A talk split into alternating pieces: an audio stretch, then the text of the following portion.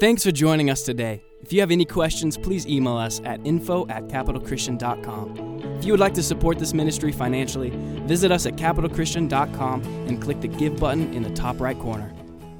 We've been in this series, like I said, started last week, the verses we were in 1 Thessalonians chapter 1, verses 3 through 10. I'm going to read parts of those today, but tonight I'm really going to key in on another passage. You can write it down. Romans chapter 1, verses 16 through 17. I preached part of this message at our youth experience two Wednesdays ago.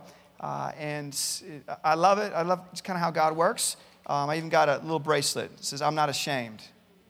I didn't make it. Actually, a young kid and our high school student decided the week before to make these 1:16 bracelets that out of Romans 1:16 and 17. Had no idea that we were actually starting a series on 6 weeks called The Courageous Coward on Romans chapter 1:16 through 17. So when I heard that, I snagged it. I haven't even told him yet that actually he's been the inspiration for this series. So I'm going to talk a little bit about that today. Why? Because when you talk about the future, you have to talk about courage.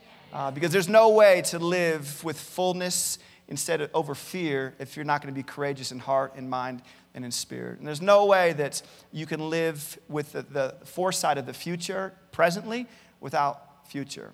I think it's amazing. I'll talk about it in a moment, but just do it sometime in some Bible study for those who like your Bible. Just read through your Bible as much and often as you can and circle the amount of times that God says, don't be afraid.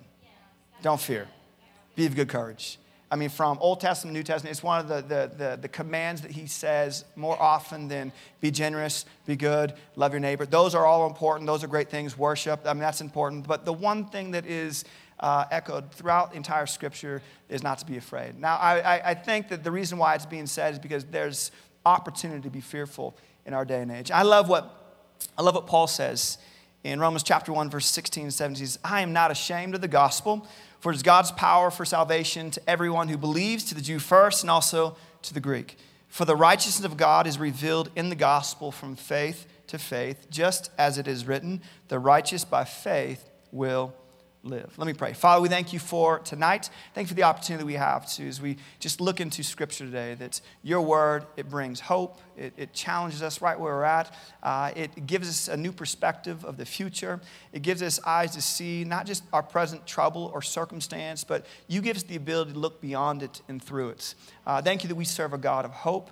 You're a God of salvation. Lord, you give us everything we need to be victorious on this side right now of eternity. And we declare today that you're actively at work in every heart, every life in this room today. We love you and we praise you in Jesus' name. Yes.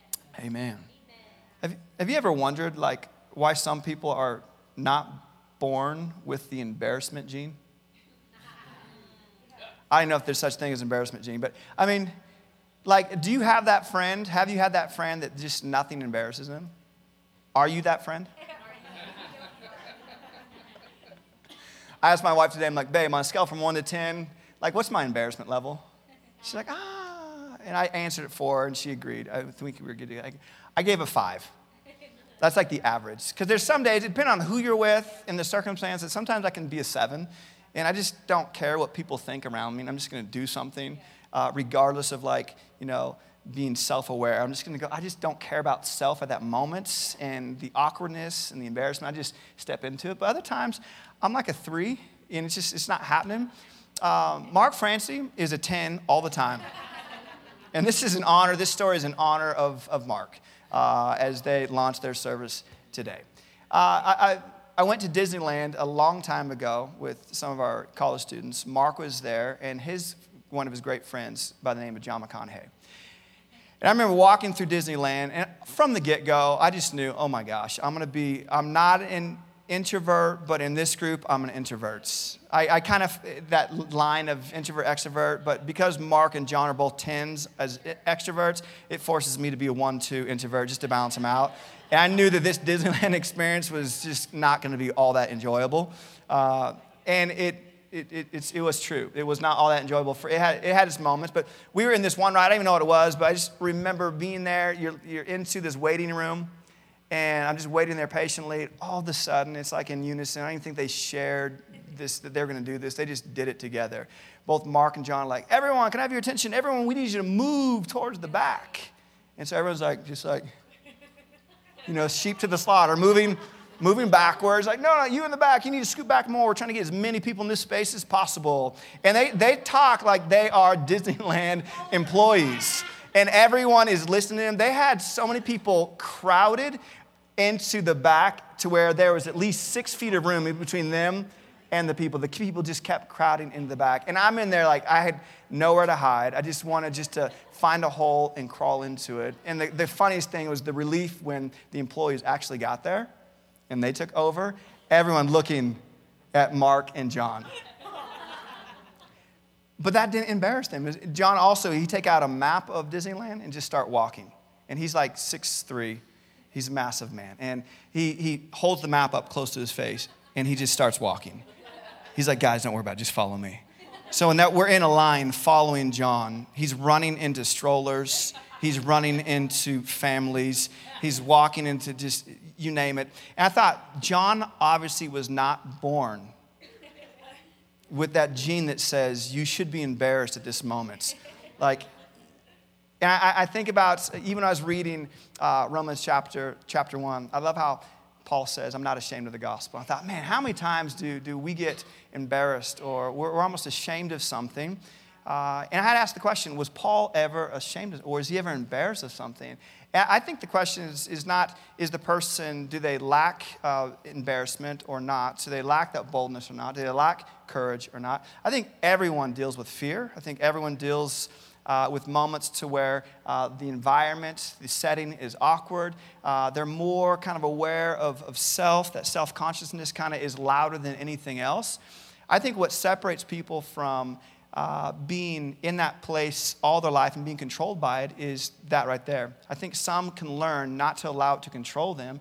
And regardless of whether they're self-conscious or awkward or not in a setting, they just step out and they try something. Yeah. I think fear is not, you're not going to find someone, even people that are hanging, like whatever it is, free climbing on these rocks or these boulders, you're going to find that they still have fear. The difference that separates them from others is they just didn't allow that moment of their life to be controlled by the fear. Yeah. All of us deal with fear. All of us deal with these pushbacks.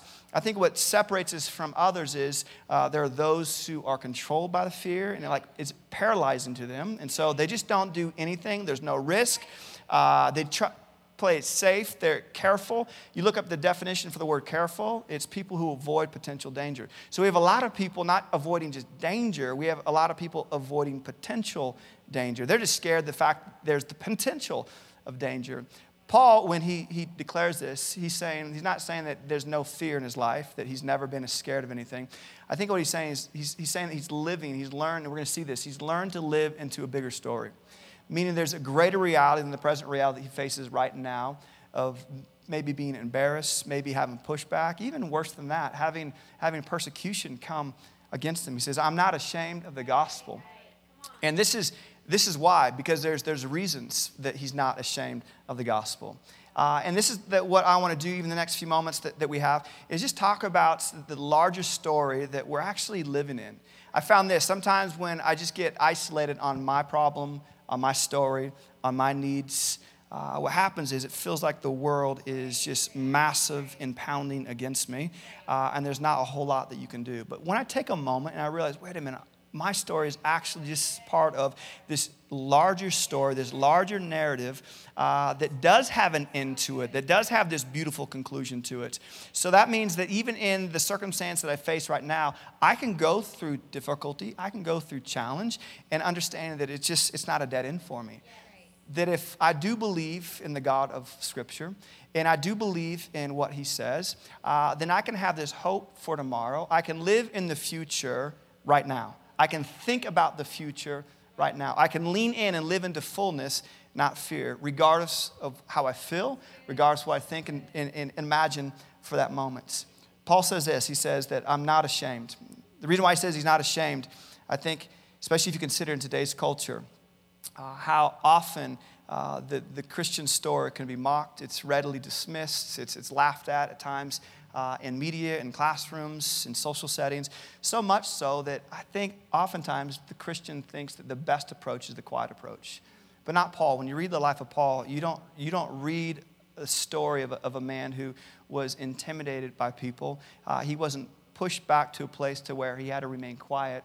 And it wasn't just because of his personality type. Once again, he wasn't born with like this courageous gene or this gene that didn't experience any type of embarrassment or awkwardness. No, it's because he had a greater reality that he lived by that formed his convictions to where he says, regardless of what I face. And he faced something. Hear me now. Paul was communicating, I'm not ashamed of the gospel, in a culture that was occupied with one city and one man, Rome and Caesar. And Caesar was saying what? That nasty fly's back. Every Sunday, that same fly is still here. He's saying Caesar is the man of the hour. Caesar is the one who claims to be essentially the ruler of the world, the Lord of the world. However, the biblical narrative says something completely different. The biblical narrative says that actually Caesar isn't the top ruler of the world, that Jesus is Lord, that he's king. Not a king among kings, but he's king above kings. He's king, he's Lord of lords. So then what in that moment of Christianity, what was the Christian to do?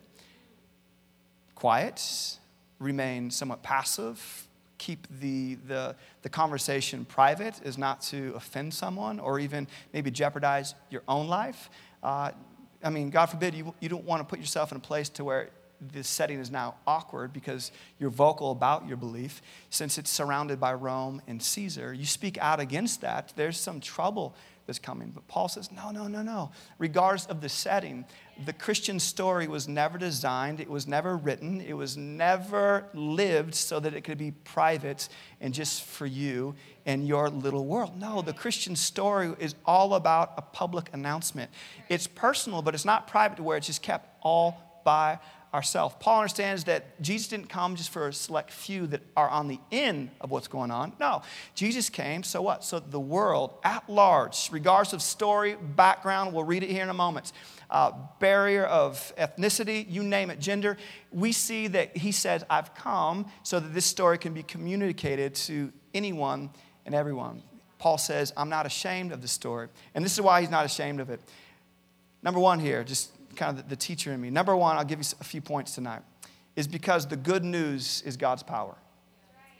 So Paul says, I'm not ashamed of the story, the gospel story, the surprising good news. Why? Because the story itself is the power of God.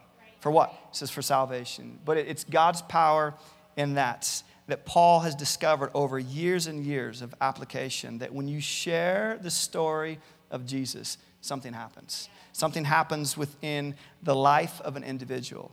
A new way of living becomes to spring out afresh in their hearts, in their minds, in their entire lifestyles.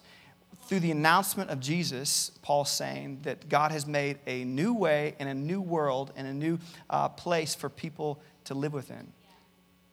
But I think about it, I bet I've announced the story of Jesus before and I haven't seen the effects of it. I haven't seen the influence. I've actually got some pushback. Paul's saying, listen, this is the reality of it. He's done it so much that just the announcement of Jesus as king has power in that conversation. So essentially what he's saying is it's not about what you feel. It's not what you see.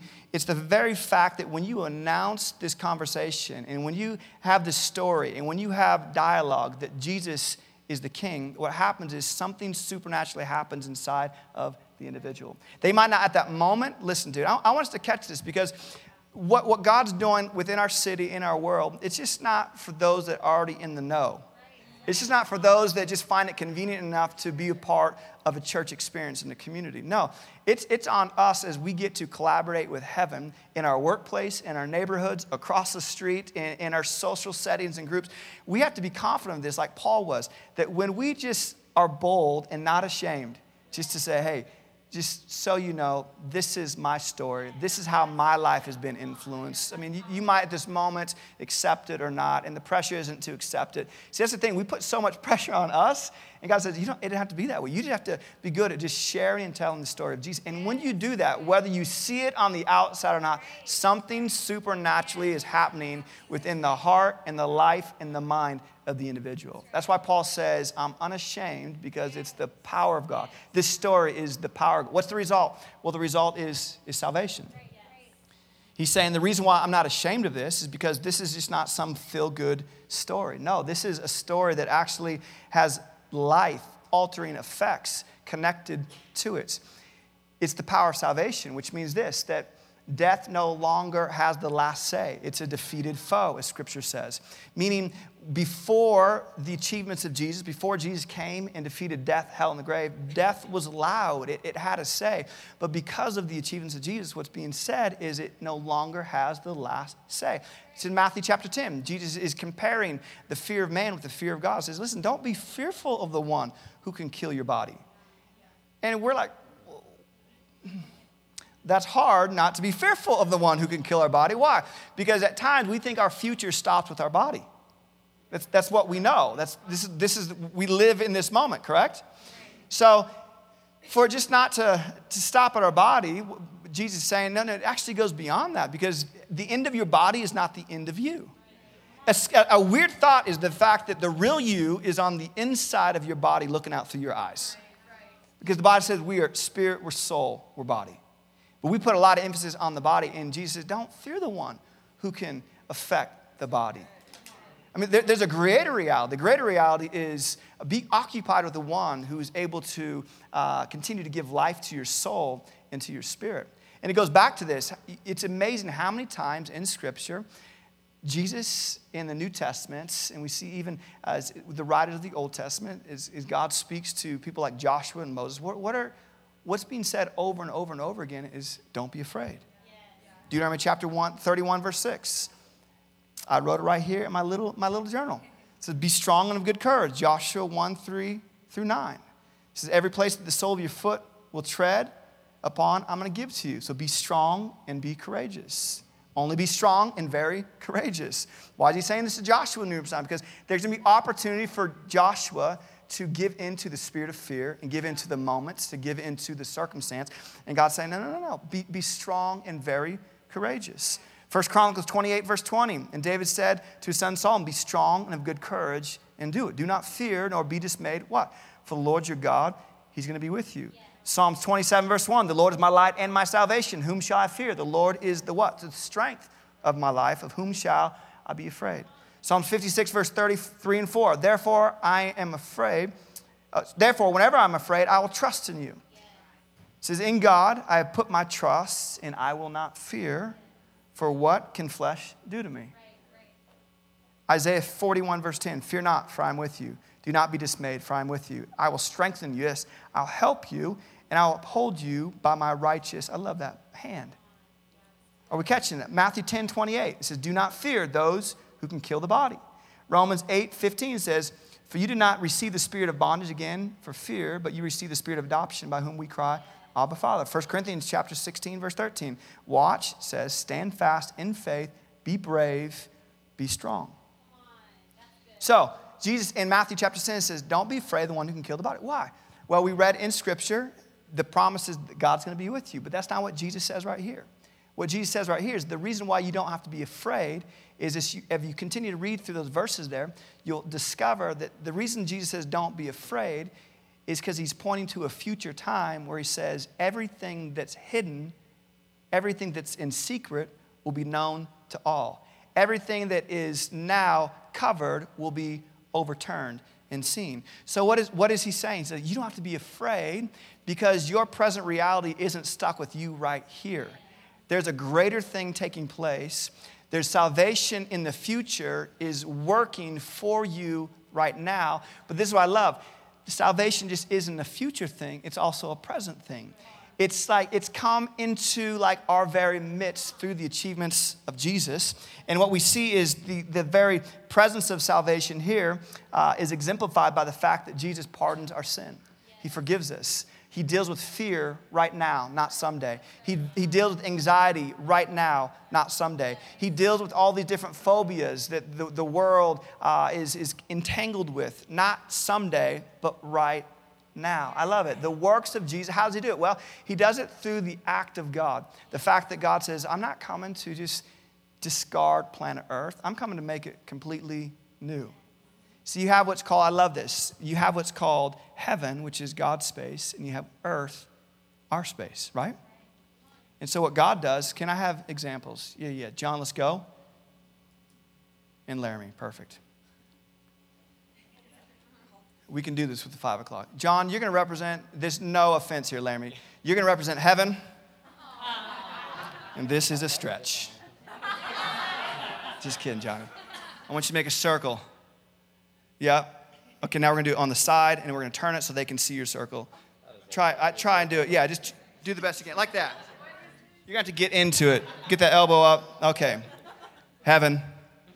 You're going to do the same thing. You're going to face John. Okay, and then come to the middle. It's good. Wow. It's a great yoga pose. Here we go. You're not moving yet. This is important. I want you to see this, because if we don't get the big story, we can never live courageous lives. Hear me now. This is what God does. Salvation is a future thing, but it's also present reality, right? It's a future hope when God's eventually, finally going to take care of every infirmity, every sickness, every pain. Man, this is what we get to look forward to as future New Testament Christians, that God has the final say. Death doesn't have the final say. You guys are doing awesome. Hold there. That God has the final say. But we know right now in the present tense that God is already at work. He works both from front to back, back to front, future forward, from back to front. You catch me, right? And as he does this, he's putting the world to rights. He's putting our story to rights, meaning that you don't have to give a day to fear or anxiety or, man, failure. No, you can give every day to victory. Why? Because of Jesus. And this is what it looks like. This is our space. And because of sin, it's been marred with injustice. It's been marred with ugliness. This is our story that's in this kind of a circle, that's in this picture right here. There's no hope here. I want you to hear me now. There's zero hope here apart from the achievements of Jesus, apart from the working of God. Like we can't fix ourselves within these parameters. There's no way we can get outside of it. There's no way that we can be good enough to fix it all and to pardon our sin by ourselves. We're stuck there. And that's the unfortunate dilemma with sin. In the Old Testament, what you see, Old Testament was all about temple and tabernacle. So what happened is God gave instructions for his people to build a temple tabernacle throughout the course of the Old Testament. And that would be like right here. And what would happen is the temple and tabernacle, through representing the very presence of God, it would connect our space and God's space, heaven and earth, but it's done in a way that wasn't available and readily for everyone. You couldn't just be on your commute, in your chariot, on your camel, and just have an encounter with the presence of God. You could do that, and there were stories like that, but the temple tabernacle represented the place of worship, represented the place where the presence of God presided. But that wasn't the full story. That was just a means to an end. What God has been doing, while that was being instituted, what God is doing, he's bringing, this is amazing, he's bringing heaven, which is justice, which it's everything that people want. They just don't always want heaven and God. It's love, it's peace, it's forgiveness, it's fullness, it's life. And he takes this. This doesn't move anywhere. It's amazing. We think we do. We think somehow we help make the connection with heaven. We don't. This is all God's doing. And what he does, he brings it right here, bam, stop right there, and right there. That's kind of where we're at right now. You guys see me through there? We're kind of in that place of overlap. And what is the overlap? Well, the overlap is this. You guys can be seated for a minute. Just remember overlap. This is where we're at right now. Ready? We're in that place of overlap where heaven comes to earth, and God is in the process of making those things that are broken completely renewed, those things that are forgotten, those things that are sick, whole, healed, and ready for this new life. Now, what happened, it's crazy. Old Testament, what would they do? They would use animal sacrifice. They'd kill the animal in the tabernacle or the temple, and that would represent the sins of a person or nations to pardon, to create this atonement for that person's life or that nation's life. Well, what thousands of animal sacrifices couldn't do was achieved by Jesus. Jesus, when you look at the New Testament, you see that he is the temple. Jesus is the New Testament tabernacle. Jesus is what John says. He says, behold, the Lamb of God who's taken away the sins of the world. So he's both temple, but he's also sacrifice. Why is this important? Well, it's important that if we don't think like with theological minds and live with theological hearts, what happens is we'll never be courageous.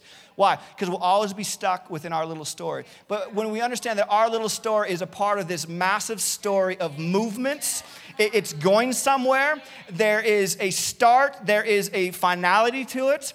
What happens is you start to realize, oh, what I'm going through, it is rough, it is difficult, but it's not the end. Meaning that God has taken me from this place. I'm not going to always be stuck here.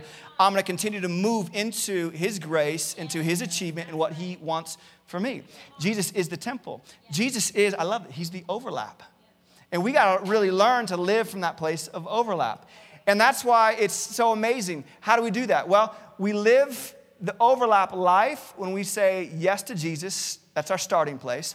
And then from there, we live this life not ashamed, not cowardly, but we live it with grace and with love.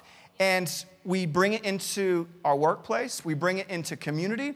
We bring it into family. And what happens is this overlap gets larger and larger and larger and larger. And this is what God is doing like right now. But it's not magic. Are you tracking with me? It's not a magic thing. This is something to where when we say yes to Jesus, it's amazing how Jesus says, okay, I'm going to move you into this story of influence, into this person's life, that person, this community. You don't have to do it based on your achievements. You don't have to have the best message prepared and ready to go. No, you just be you, living a life that's focused and fixed your eyes on Jesus. And if the gospel, like Paul says, has power to change supernaturally inside, you just be good about telling your story. My son the other day, I preached a message on courage. The other day, he then writes a story in his English class. And he's not here, so I won't embarrass him. He writes a story about his life, about his belief, because the teacher said, I want you to write basically this biography of yourself. So he begins to write it, and then they post it on the walls. And then it wasn't until like the afternoon that people began to read the story. And he came home, and he was quiet, and the next day he was quiet. And then finally, I'm like, all right, son, you're rarely ever quiet. What's going on? So he told me about how razzed and poked fun of that he got from people reading his story. Like, wow, you believe in prayer? Hey, how would you pray for me? And they're like, pray for my toe. So they're just kind of mocking his belief. I'm like, son, I go, what do you want? I'll buy you anything right now. He goes, what do you mean? I go, whose story would you have written? Whose story are you going to tell? I go, don't you realize this is exactly what Paul's saying in Romans chapter 1. He's saying there's a way you can live this and be okay. You live this story unashamed. Why? Because it's your story. It's what God's done in you. And it's not something you have to be embarrassed about. There's certain things that I don't share and that's happened in my life because I'm genuinely embarrassed about it. They have no power associated with them, just mockery. So they go with me to the grave, right? But this is a story that Paul says is not like that. The problem is if we don't understand the beautiful story, the surprising good news, hope of Jesus, we kind of live shameful of it. I don't want to offend anybody. I know we're in that place where we got to be open to all things and everything. Paul's saying, no. This is such a good, life-changing story that there's not one that even compares to it. You can communicate it with full courage and confidence. So because of the life of Jesus, the achievements of Jesus, we live in this space of overlap where you and I represent, I love it, on planet Earth, the activity of heaven. We do it when we pray for people. We do it when we want to give into fear, but instead of giving to fear, we give into Jesus and step out in faith. What is that? That's activity of heaven. It's not something you can create in and by yourself. It's only through the power and the achievement of Jesus. Paul says that not only is salvation a future thing, it's also a present thing. But not only is it just a present thing for somebody, he says it's presently for everyone. Everyone who does this, who believes. So I love what Paul's saying here. He says every barrier is broken. And it's just not Jews and then some people. No, it's Jews and Greeks. And the picture of that means it's Jews in the entire world. To the Jewish people, it's two classes. It was Jewish people and everyone else. And what Paul's saying, as respectfully as he can, he goes, this story of good news and power of salvation is for everyone. Every ethnic class, every economical class, it's for every person without excuse. It's for them. The qualifier is this, belief.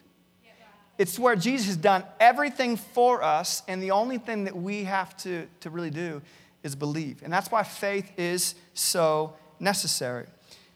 Paul quotes Habakkuk in this chapter, verse 17. He says, the righteous by what? Faith live.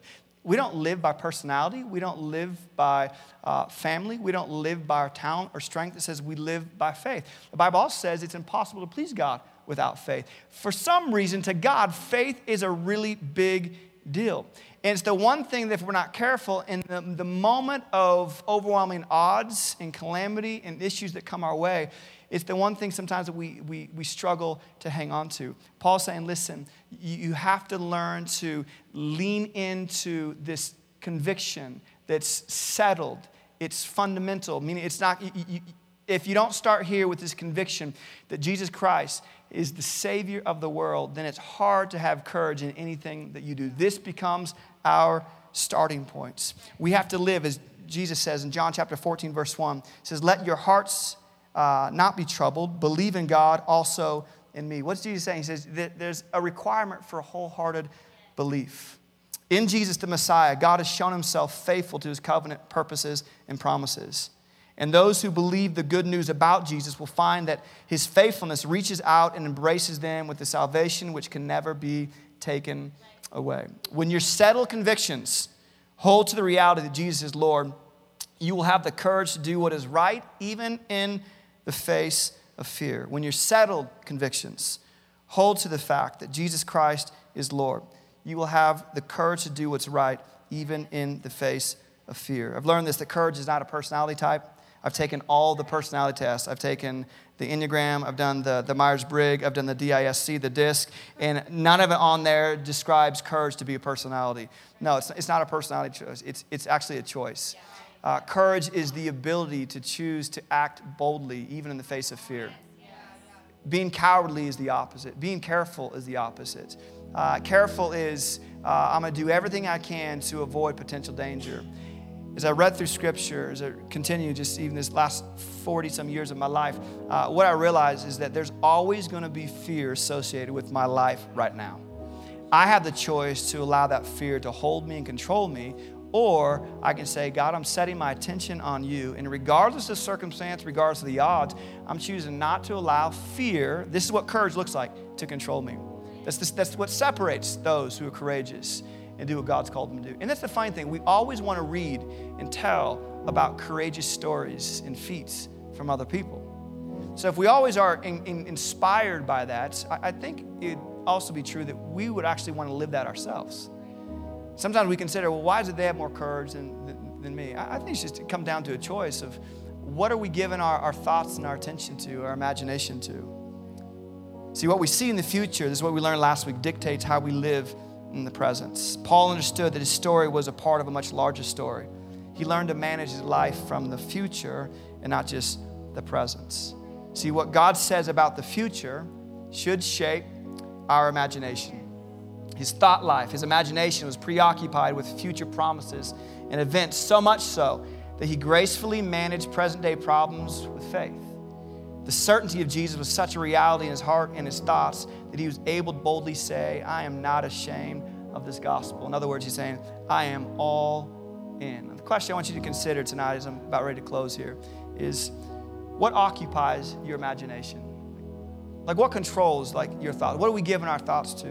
I love it. I heard Craig Rochelle, an incredible pastor in our nation, he mentions the other day, he says, your life is always moving in the direction of your strongest thoughts. It's always moving in the direction of your strongest thoughts. So if you can get, and if you and I can get a theological understanding of what the large story, and the large story of the Bible is all about, how God brings heaven and earth together. And that which he starts, he's faithful to complete it. Not just in the person that you've seen from a distance or over here, but that includes your story as well. What God starts, he's always faithful to complete. The reason why you can be courageous, the reason why you can be a person of great faith, is because the foundation, the bedrock of that courage is settled upon the faithfulness of King Jesus. Meaning the promises of God, they're full, they're complete, they're great in detail. He doesn't tease or joke or lie or take back. And so you and I can be courageous because of the simple promises of God that He is faithful yesterday, today, and come on forever. Paul says this in Colossians. He says, so if you're serious about living this new resurrection life with Christ, act like it. Pursue the things over which Christ presides, not shuffling around along, eyes to the ground, absorbed with things right in front of you. Instead, look up, be alert to what is going on around you in Christ. That's where the action is at. See things from His perspective. Last point I want to make on this idea of living full lives instead of fearful lives, living from the future, not just from our present experience, is this: the reality that there is someone who triumphs over your something. I had the opportunity, I'll say that there's someone who triumphs over your something. A something for my son a couple years ago is when we went to Disneyland. Back at Disneyland. I start with Disneyland, gonna end with Disneyland. We're back there, and he loves hanging out with his dad, and so I'm like, we gotta go. Let's go on this California Screamin'. It's this roller coaster. It's the wood roller coaster. Probably needs some improvements on it. It is scary. The name suggests California Screaming. Okay, that became Ethan something. Just track with me. California Screaming became his something that he was quietly terrified about. But he put on a good face. We do that too, right? He's walking right next to me. I'm in line. I'm excited because it's one of the shorter lines in the park. And I think we were at like 98% capacity that day. We picked the wrong day. We're in line, and I noticed my son was really chatty, like 40 people back, but now that we're 10 people out and he could see, our seat approaching, what we're getting into, the kid went quiet. And so what I was so proud is at the last minute, he's like, Dad, I don't know if I want to do this. I don't know what to do. I'm like, we got this, man. We waited that whole time. You got this. I'm trying to encourage him. I got you. The reality is, I got him.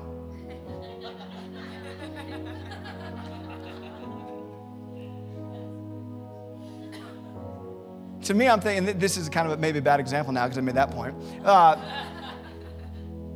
the California Scream was the something, I was the someone. If he was anyone else, I guarantee he would have bailed. But because he was with Dad, his someone, think about this. He sits down with me, we're quiet, we sit down there, I'm like, this is awesome, you ready? He's like, we take off. That thing takes off, and I'm screaming. He wasn't screaming, so I look over, and no lie. We hit that first little loop, come down. He's like, he passed out 3 times on California Screaming. No lie. If he was here, he'd say, he'd be smiling back, absolutely. The kid, then he would smile, and then he would kind of yell, and then we hit, I think it was down. Every time we go down, I look over, he's like, and someone's panicking, right? I'm like, what have I done here? The point is, he gets off the ride. I'm thinking, I've messed up my life for my son. He gets in line again. I'm like, what are you doing? He's like, we got to go again. He went on that ride 3 or 4 times. And I was thinking about that even when I was preparing for this message. I'm like, man, that's something. Even the name suggests, California Screaming. Like, you're going to pee your pants a little bit, right? You're going to be scared. But I love the fact, because I was with him, he could overcome the something because he's with someone. I'm just here to share tonight, like Paul has already made clear to us. The reason why Paul could be unashamed of the gospel, even in the face of Rome and Caesar and the opposition coming against him, is because he was with someone that always triumphs over the something. We all have something that is telling us to stay where you're at. Don't act out. Don't step forward. Don't be too loud. Don't be too risky.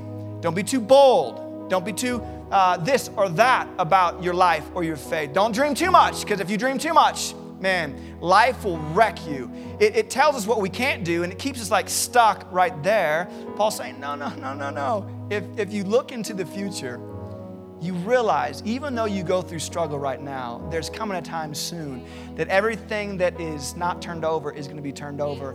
Everything that has been promised in past about the future is going to be fulfilled. So you with great certainty can know this, that God is forever and always for you, moving you to your perfect end.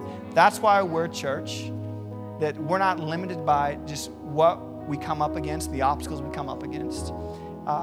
This is a church that believes, okay, God, if you've said it, then you're faithful to your word. Like, my faith in you is not limited on just some empty promise, but it's a promise that is rich with fulfillments and follow through. This is the God that we serve. Thanks for listening to this week's message from Capital Christian. We hope you will stay connected by following us online. To find out more information, visit us at capitalchristian.com.